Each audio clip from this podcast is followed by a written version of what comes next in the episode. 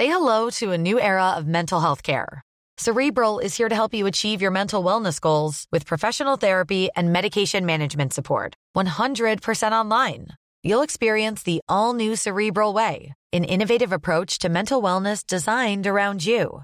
You'll get a personalized treatment plan from a therapist, prescriber, or both in a safe and judgment free space. Your cerebral therapist or prescriber will outline a customized plan with clear milestones along the way so you can get to feeling your best. With Cerebral, you're not alone in your mental health journey. We're here to empower you to live a fulfilling life. So take that first step towards a brighter future and sign up today at cerebral.com slash podcast and use code ACasts to get 15% off your first month. Offer only valid on monthly plans. Other exclusions may apply. Offer ends July 31st, 2024. See site for details. Hey, I'm Ryan Reynolds. Recently, I asked Mint Mobile's legal team if big wireless companies are allowed to raise prices due to inflation. They said yes. And then when I asked if raising prices technically violates those onerous two year contracts, they said, What the f are you talking about, you insane Hollywood ass? So to recap, we're cutting the price of Mint Unlimited from $30 a month to just $15 a month. Give it a try at mintmobile.com slash switch. $45 upfront for three months plus taxes and fees. Promo for new customers for limited time. Unlimited more than 40 gigabytes per month. Slows. Full terms at mintmobile.com.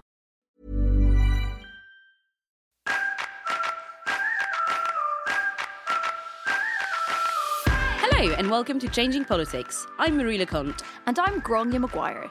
This is the podcast where an Irish woman and a French woman talk about British politics until we both get deported. We'll also be talking about one subject in depth and giving you a way to help fix it. Last week, we asked you to email your MP to tell them to turn up to vote for Shaney's Law so that people with mental health challenges don't die in police custody.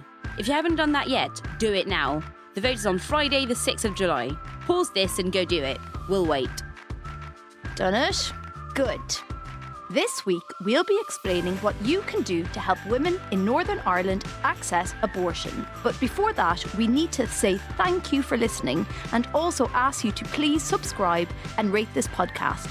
And maybe even leave us a nice review, as that helps other people find out about the show. We should also discuss the week's news. So I'd like to start with the incredibly shocking news that apparently Vote Leave broke electoral law, now, you know, being investigated properly by the Electoral Commission. Are you very shocked? I cannot believe it. I thought the calibre of the people involved in the Vote Leave campaign, there's no way anything shady will be involved. I know, and I feel like, you know, not to kind of blow my own horn, but I actually was the one who broke the story about Darren Grimes and Believe, the youth leave wing, having dodgy stuff around them. So hang on a sec, you are basically Lois Lane. This is unbelievable. I am. I am. So I did that story two years ago. It took two years for the Electoral Commission to actually, apparently, we don't have the full results yet, but apparently go, you know, actually, yeah, turns out that was dodgy. Are we being too hard on Vote Leave? Because maybe they just made a mistake. We know they're not very good at numbers and figures. We've seen what they put on buses. Maybe they just got confused. I feel like the levers keep going, you know, establishment conspiracy against us and everything.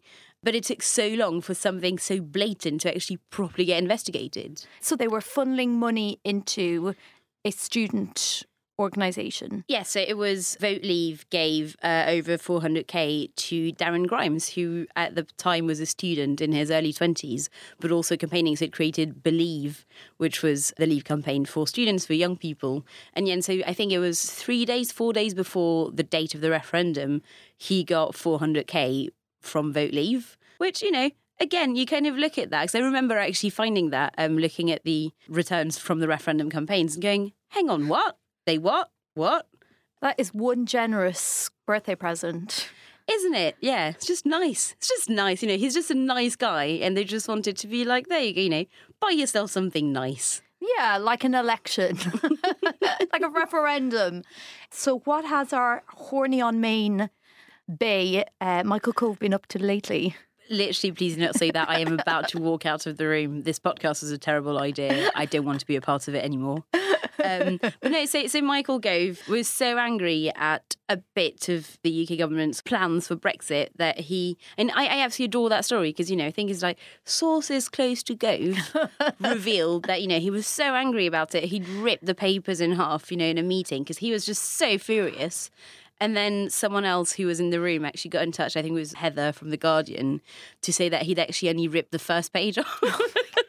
and had just stopped after that. Was he sort of trying to channel Dead Poet Society?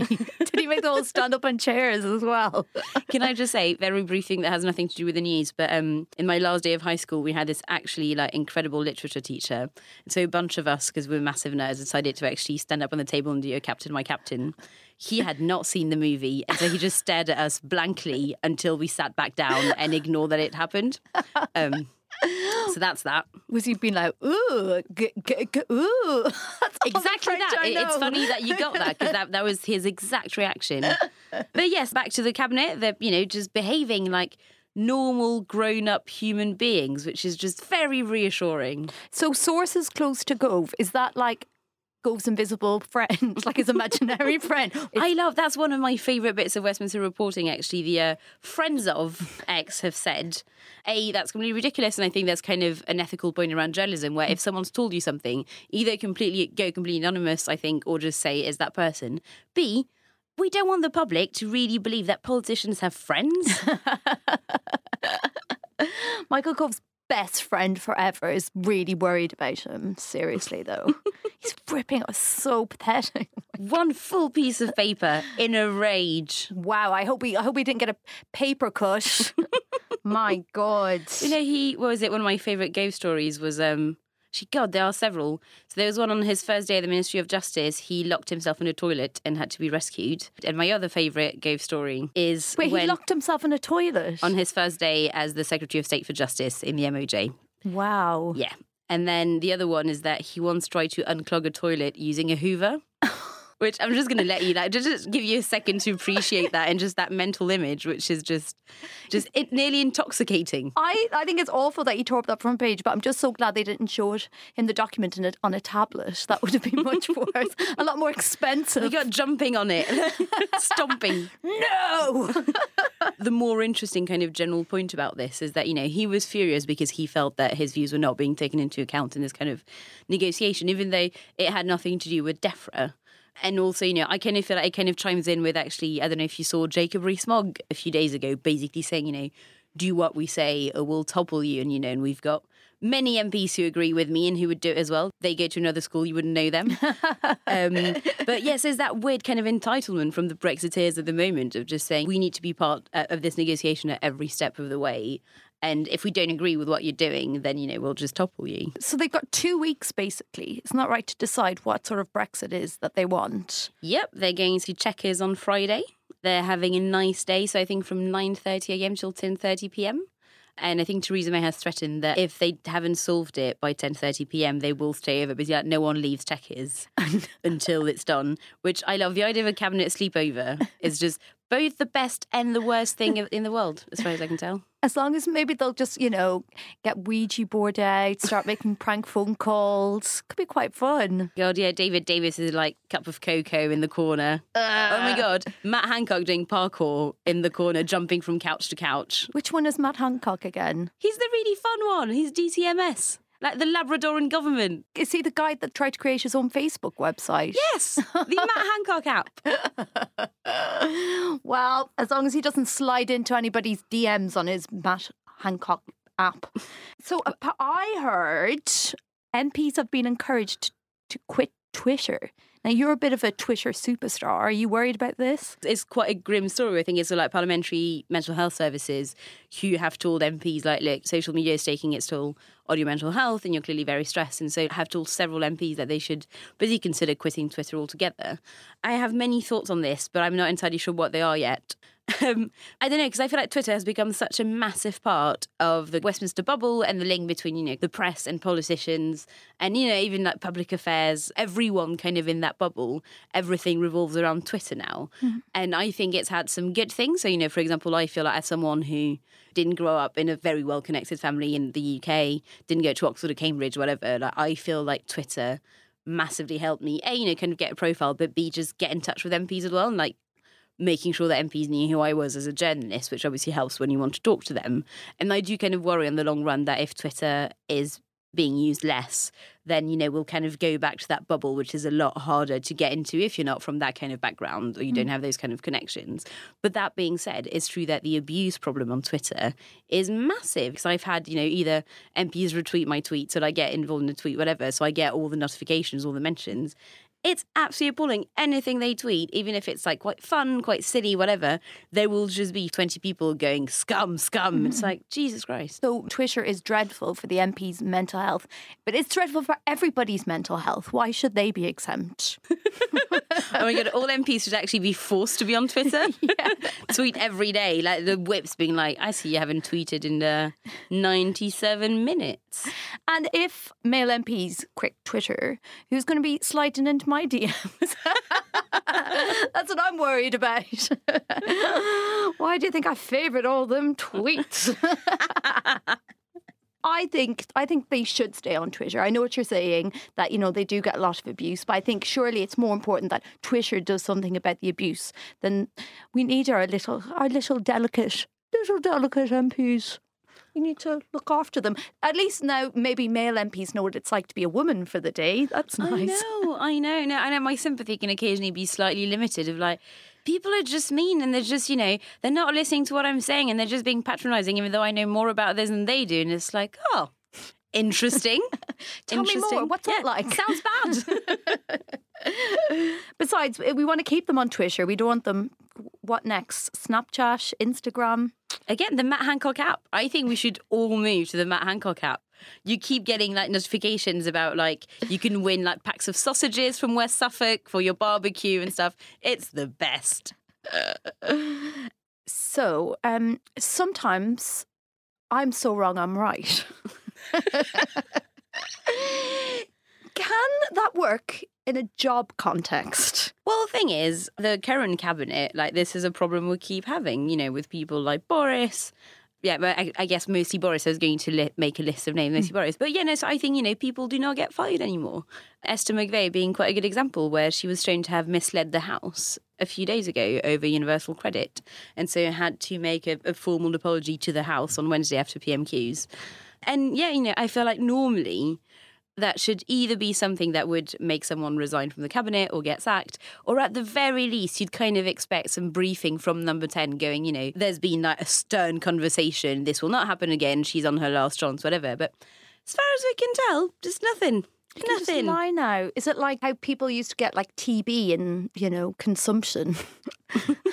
people used to get fired for lying and be something that you'd have to explain to to children in history books. But now. again, David Davis misled the House like several times not that long ago. Nothing happened to him. So, you know, why not? Why not free for all? Free for all. But again, I, I kind of love the idea of like every cabinet minister is secretly just being desperate to get sacked and go back to the backbenches. And so they're all kind of involved in the contest where they see, you know, who can get fired. And then Theresa May is like, you bunch of suckers, I am not firing any of you. If I'm going down, you're all going down with me. Weirdly, not the most embarrassing moment in the House of Commons involving a Secretary of State this week. Gavin Williamson, you know, statesman, hero, basically Churchill, mm-hmm. was speaking at the dispatch box in the chamber. And uh, clearly, I think like Syria, like, you know, his. He said something about Syria, and the phone sort of like replied and was like, the Syrian, blah, blah, blah, blah. So he had to sort of, you know, very awkwardly kind of turn off his phone, whatever, at the dispatch box, which A is, yeah, incredibly awkward. But also, B, I'm kind of like, do you have voice activated stuff on your phone, which means that your phone is always listening while being Defence Secretary of the United Kingdom? I, I think it'll be fine. I do think it's bad that maybe he had already been asking, where is Syria? Syria facts. so, another actual good news uh, the government is banning gay conversion therapy, um, which is, you know, obviously sort of like, especially kind of relig- uh, religious.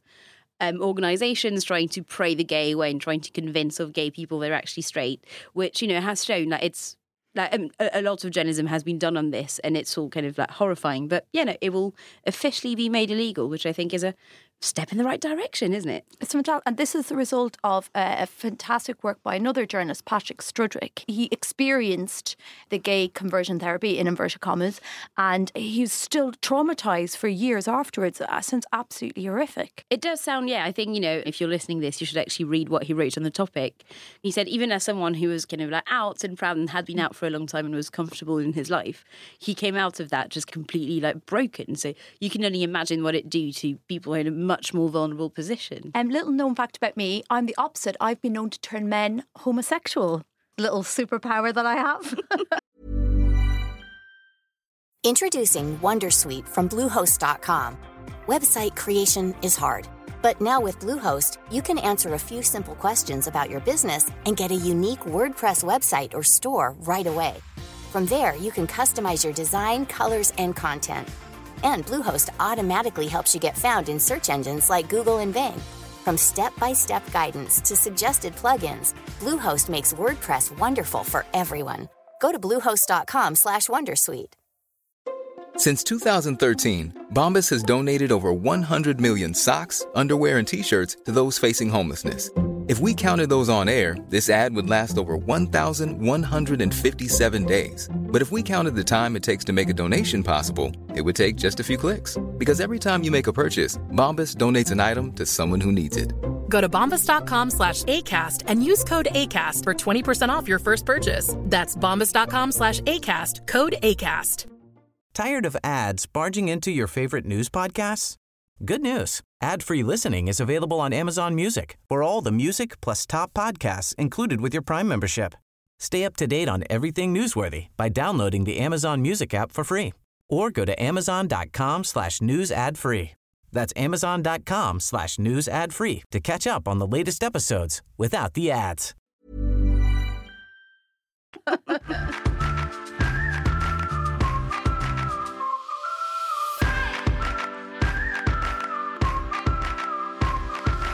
So, we're going to talk about abortion laws in Northern Ireland. Woo, hooray! Finally, a cheery subject. Marie, do you know much about Northern Ireland? You know what? I'd like to say, so no, I don't, but I tried. Like, literally, so last Christmas, I was home with my parents. I was quite bored and I was like, you know what?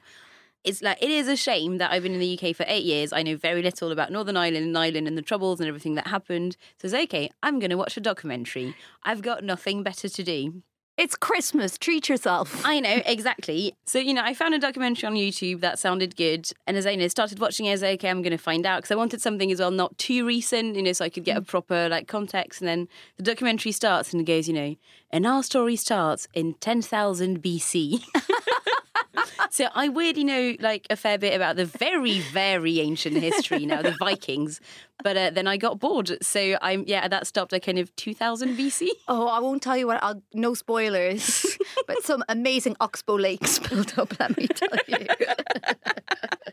so, how much would it surprise you that they don't have the same laws as the rest of the United Kingdom? So I feel like it's something I'm sort of like vaguely aware of as a concept, but I don't actually really know the detail on that. They do have very strict rules that are totally divergent from the UK, particularly in social matters. So in Northern Ireland, still there's no equal marriage. Gay consensual sex was legalised 15 years after the rest of the United Kingdom, as recently as 1982. It's not just gay people that Northern Ireland have a problem with. Don't worry, ladies, you're not, not missing out on any of that bigotry. They also are big into denying abortion rights. Now, luckily, abortion rights is an issue that unites both sides of Northern Ireland's communities. Everyone hates women. Woo! It's basically the Northern Irish remake of Everybody Loves Raymond. but instead of running for 10 series, it's been running for about 300 years. Do you know when abortion was legalised in the United Kingdom?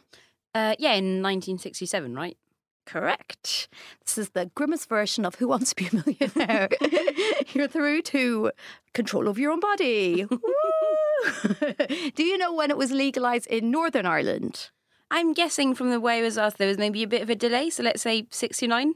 Nice. it's quite a delay because it still hasn't happened yet. Fucking hell. The 1967 Abortion Act was never extended to Northern Ireland, which means that the law which currently governs abortion in Northern Ireland is the Offences Against the Persons Act of 1861. Not nice. so, the Offences Against the Person Act, 1861. Here's some fun facts. You can get a three month custodial sentence for assault with intent to obstruct the sale of grain. That is a very serious crime. I, I am glad that we're talking about this. Although, strictly speaking, abortion isn't legal in the UK either. This is an issue that Labour MP Stella Creasy has been campaigning a lot about, and we spoke to her about it. One of the myths we have to dispel is that abortion is legal in the United Kingdom because it's not. All that happened in 1967 in this country is that exemptions were given for prosecution. Uh, what it is in the United Kingdom is that you, as a woman, can ask in England and Wales rather, and, and in Scotland, common law laws are similar, you can ask a doctor for an abortion, and if the doctor and another doctor agree, then you can be exempted from prosecution. They don't have those exemptions in Northern Ireland. So in Northern Ireland, it is technically true that if you are raped, and you become pregnant as a result of that rape and you seek a termination, you could, in theory, face a longer prison sentence than the person who attacked you. Northern Ireland does have the 1945 Infant Preservation Act, which permits terminations to preserve the life of the mother, but that is strict.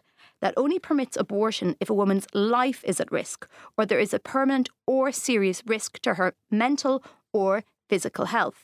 That criteria doesn't include fatal fetal abnormalities, rape, or incest. So if you can only get abortions in like those kind of very specific circumstances, what does that mean practically? Well, in the UK, about 16% of pregnancies end in termination, whereas in Northern Ireland, it's 0.06%. Jesus. And it's not about the numbers, it's the fact that there's a part of the United Kingdom in this day and age where women do not have control over what happens to their body. They do not get to decide for themselves whether to continue with a pregnancy or not. And if they decide they don't want to, they're forced to travel, which they shouldn't have to for just healthcare. So what are we doing about this? Like what what is what is happening around this? Well, there are charities doing amazing work to help women from Northern Ireland and Irish women to get abortions. Um, I had an interview with Mara Clarke, who helped set up the Abortion Support Network. I started doing this work in the US when I read an article in the Village Voice about how women would find out they were pregnant and they would need an abortion, but they'd go to the doctor and the doctor would say, It's $500. And they'd say, Well, I don't have that. So they'd go home and work some extra shifts and pull some money together, come back a month later. Now it's 650 so then they'd go maybe sell the car, pawn their wedding ring, whatever, you know, whatever they had, come back and they would say, Oh, sorry, you're in Pennsylvania. We only go to 16 weeks and you're 16 weeks one day. So you have to go to New York where it's $2,000 and it's a two day outpatient procedure. And I'm reading this and I'm thinking, Wait, what? But abortion's legal what? so for me, it was the penny dropped. I was like, so if I lived somewhere and I didn't have money, I would have to have a baby I didn't want or couldn't take care of? What? So I got involved with a group there that was providing overnight accommodation to women coming to New York for second trimester abortions. So when I moved here, I looked to see if there was similar work, and I was told, oh, there used to be a group of Irish women helping Irish women. That was the Irish Women's Abortion Support Group from 1980 until 2000. But then I was told, oh, that's not necessary anymore because now we have Ryanair and the internet, so and credit cards, so uh, it's not needed at all. But um, every year, the Department of Health was showing that 5,000 women were giving Irish or Northern Irish or Manx addresses at UK clinics. And you know, if 5,000 are coming, then there's 500 or 50 or 5 who aren't coming because they don't have the money. And all of that is a very long way of saying that we decided that I can't afford an abortion shouldn't be the only reason somebody has a baby. Okay, but you know, maybe I'm just being overly positive, you know, because even though Northern Ireland is outdated on abortion, surely things are changing. You know, like Ireland just repealed the eighth. So isn't the news generally good on abortion? Well, except change is very slow and progress isn't linear. Repealing the eighth did not make abortion legal in Ireland. Repealing the eighth just took away the bit of the Constitution that gives a woman and a fetus an equal right to life, which impacted not only abortion, but every stage of pregnancy. So the eighth has been repealed, and the law that stands at the minute is the law that allows abortion to save a woman's life. And that is the law that it took Ireland 22 years to make after they were told they had to. 22 years to pass what is called the Protection of Life During Pregnancy Act, which is the law that brought us the Miss Y case, which is when they took a teenage raped refugee who tried to kill herself and went on hunger strike when she found out she was pregnant, and they delayed her for so long because she had to prove how suicidal she was that they delivered her by cesarean section at 25 weeks shortly after her 18th birthday. So that's the current law.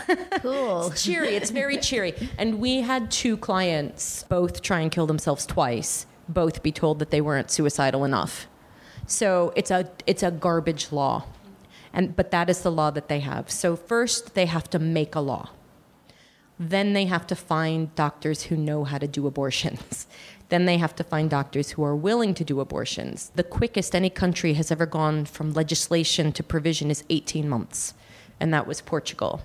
But I think, I guess the thing is, you know, and I've had several people make that argument before, is that, you know, it is a devolved matter. And, you know, like devolution, I think there's always concerns about kind of Westminster overstepping and doing this. So, you know, should Westminster really force them to do anything like this? I put that question about the issue of devolution to Stella, and here's what she said. What the government will say to you now is this is a devolved matter.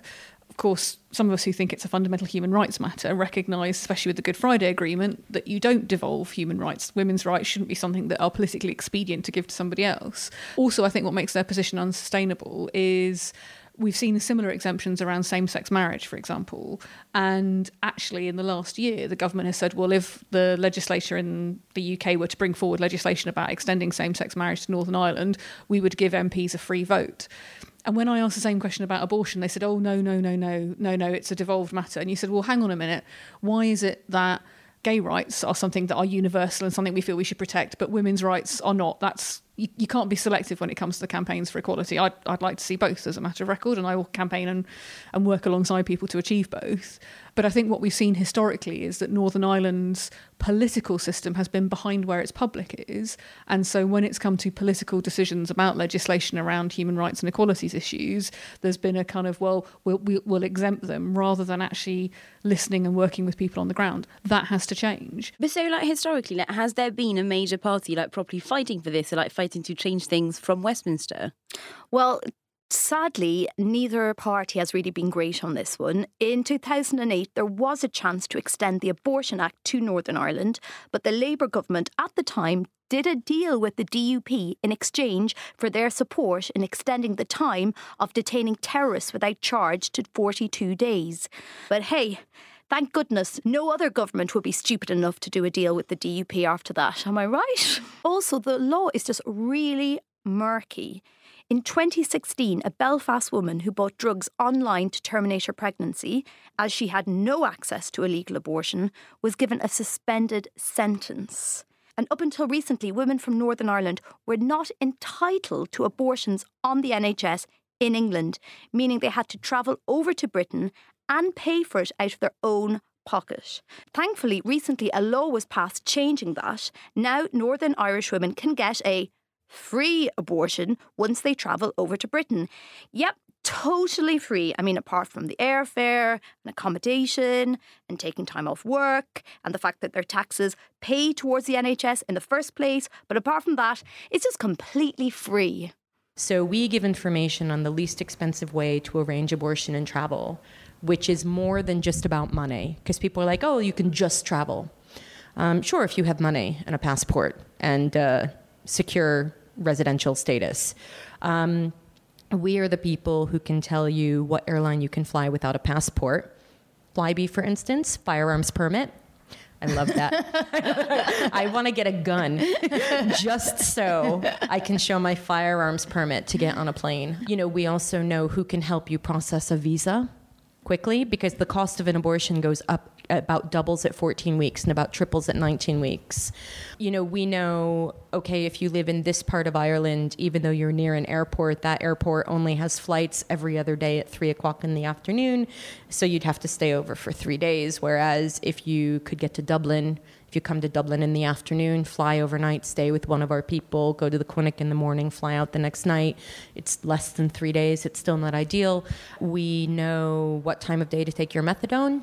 If you happen to be a heroin addict, we know things. We know all, you know, I know if you are from Moldova and living in the Republic of Ireland that you need a visa to come to England, but you don't need a visa to go to any country that France used to own. Christ, this is so depressing. Like, women are just generally treated like second class citizens in a part of the UK. Like, that's genuinely mad. Yes, but even despite this, there are people doing really, really good work, like Mara. And she has good days too, I promise. There's so much joy in people calling a group of okay our you know our organization isn't all women but our, our helpline is. We've actually never had a man apply. But there's so much joy because when somebody calls and they say i need help and we say okay we'll help you. And it's kind of amazing. And the two things that helpline volunteers come back to me with after their first or second shift is well you always say there's no such thing as a typical a typical client and I never believe you. Now I do. and then the other thing they say is what surprised me the most was the laughter. There is joy to just helping somebody in this very practical immediate way. Okay, I'm actually quite cheerful again. This was, you know, this was quite encouraging. So, what can we do to help? Well, I'll let Mara field that question. First of all, Abortion Support Network is a tiny charity, and all of our money comes from private individuals. So, if you have a fiver or a tenner, we will take it off you gladly, and we will spend it well. We can stretch a penny further than anybody. Also, if you're interested in what's going on, you should really follow Alliance for Choice or uh, the London Irish Abortion Rights Campaign because they are both uh, the the groups that you know. So Alliance for Choice has been campaigning in Northern Ireland for many years, and the London Irish Abortion Rights Campaign is local, and they have um, chapters all over England. As brilliant as that is, the law needs to change. Here's Stella Creasy on what you can do to make that happen. What we need is two things. Is one is a piece of legislation that we can do that in. Two, we need people to vote for it. So in order to get that piece of legislation, we need the, I mean, the piece of legislation I've been looking at is the domestic abuse bill. Um, we need that to be brought forward to Parliament. Now, the government promised this piece of legislation in the Queen's speech you know, there's other legislation that they promised in the Queen's speech that has not just been published in draft, but has gone through the House of Commons and the House of Lords. So they are dragging their feet on this. They're making noises about bringing that piece of legislation in sometime May, June next year, which is curiously after uh, the Brexit deadline and when they may or may not need the support of the DUP. I, I, I have no idea why that would be the case. It seems co- complete coincidence that they need three years to write a piece of legislation that they've been telling us that they've got in their pocket. There's an added urgency to this, which of course is the Supreme Court ruling said it breached human rights situation in Northern Ireland, but also said that because it was the Northern Irish Human Rights Commission that had brought the case, they weren't the direct victims of this policy and therefore they couldn't force the government to change the policy. So we're in a position now where if the government doesn't bring forward that piece of legislation, a rape victim will have to go to court to vindicate her rights, or basically have to take the government to court to say, We've got a ruling, I now need to enforce it. None of us mm-hmm. want that. So it's better for listeners to contact the Home Secretary, or should yeah. they contact the local MP as well, or is it? They should ask their local MP also to help contact the Home Secretary and say, "Look, come on, we all know we've got to deal with this. Everybody gets the difficulties of politics of the DUP, obviously propping up mm. the government, but this is a human rights violation. And if the alternative is that they are forcing a rape victim to go to court and have to say what has happened to them you know, this is the 21st century. I, I said it in Parliament. This is not Gilead. You know, it shouldn't be that we force women to go through this. We mm. should be equals, and you can't be equals if you can't control your own body. Thank you, Stella. Blessed be the fruit. Under his eye. And that's it for the week. Next week, we'll be saying silly things about the news, as well as looking at what you can do to help refugees. Yes, all of them. Please do rate, review, and subscribe to Changing Politics wherever you get it from. And follow us on Twitter at Changing Pol Pod and like us on Facebook at facebook.com Changing Pol to find out more. See you next week.